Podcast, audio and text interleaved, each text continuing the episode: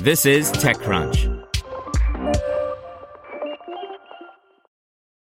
If you enjoy this podcast, you should check out The Hustle Daily Show. More than 3 million young professionals read The Hustle Daily's email for its irreverent and informative takes on business and tech news. Now they have a daily podcast called The Hustle Daily Show, where their team of writers break down the biggest business headlines in 10 minutes or less and explain why you should care about them. They'll also do deep dives on topics like why it's nearly impossible to buy an original Bob Ross painting. I recommend the show about a university that's using a hologram of Albert Einstein to teach science. Search for the Hustle Daily Show in your favorite podcast app. This is TechCrunch. Uber Bolt drivers hope for increased earnings foiled as Tanzania reinstates 25% commission by Annie Njanja. Barely a year after Tanzania capped the commissions that e hailing firms like Uber and Bolt charge their partners at 15%, the authority in charge has backtracked on the order, taking away drivers' prospects of increased earnings. The fee was increased to 25% effective last Sunday after the Land and Transport Regulatory Authority, LATRA, issued a notice on December 30th, which superseded the initial direction of March last year. LATRA sets and approves fares for all operators, including those in the ride hailing sector. Uber and its main rival in Europe and Africa, Bolt, halted some of their services in April last year, claiming that reducing the commission on partners would dent their earnings. However, the reduced fee meant increased incomes for drivers who have in the past, like their counterparts in Kenya, protested poor earnings from the apps. Uber resumes full operations in Tanzania.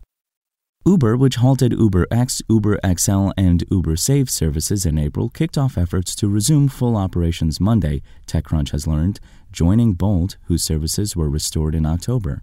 Uber charged a 25% commission, while Bolt charged 20%.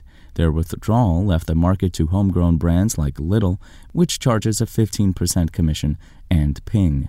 We made the difficult decision to pause our operations in Tanzania because the regulatory changes that were introduced created an environment that was challenging for our business to operate under.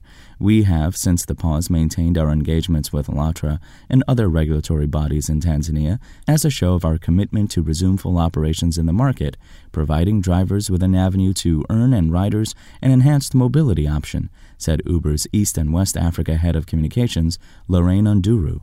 We welcome the new pricing order issued by the Land and Transport Regulatory Authority, which we believe will significantly contribute to the growth and development of the ride hailing industry in Tanzania, said Onduru.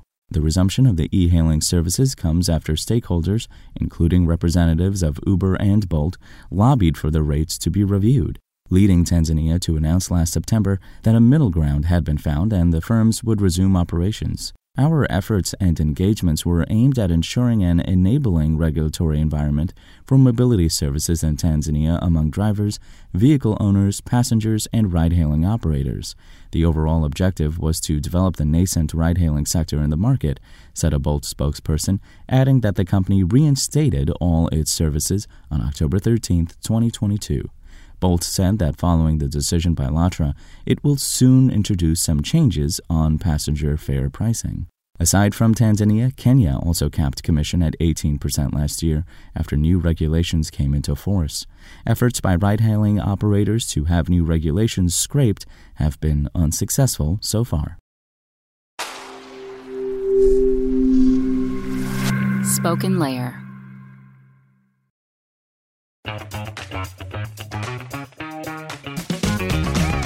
Hey there, I'm Dylan Lewis, one of the hosts of Motley Fool Money.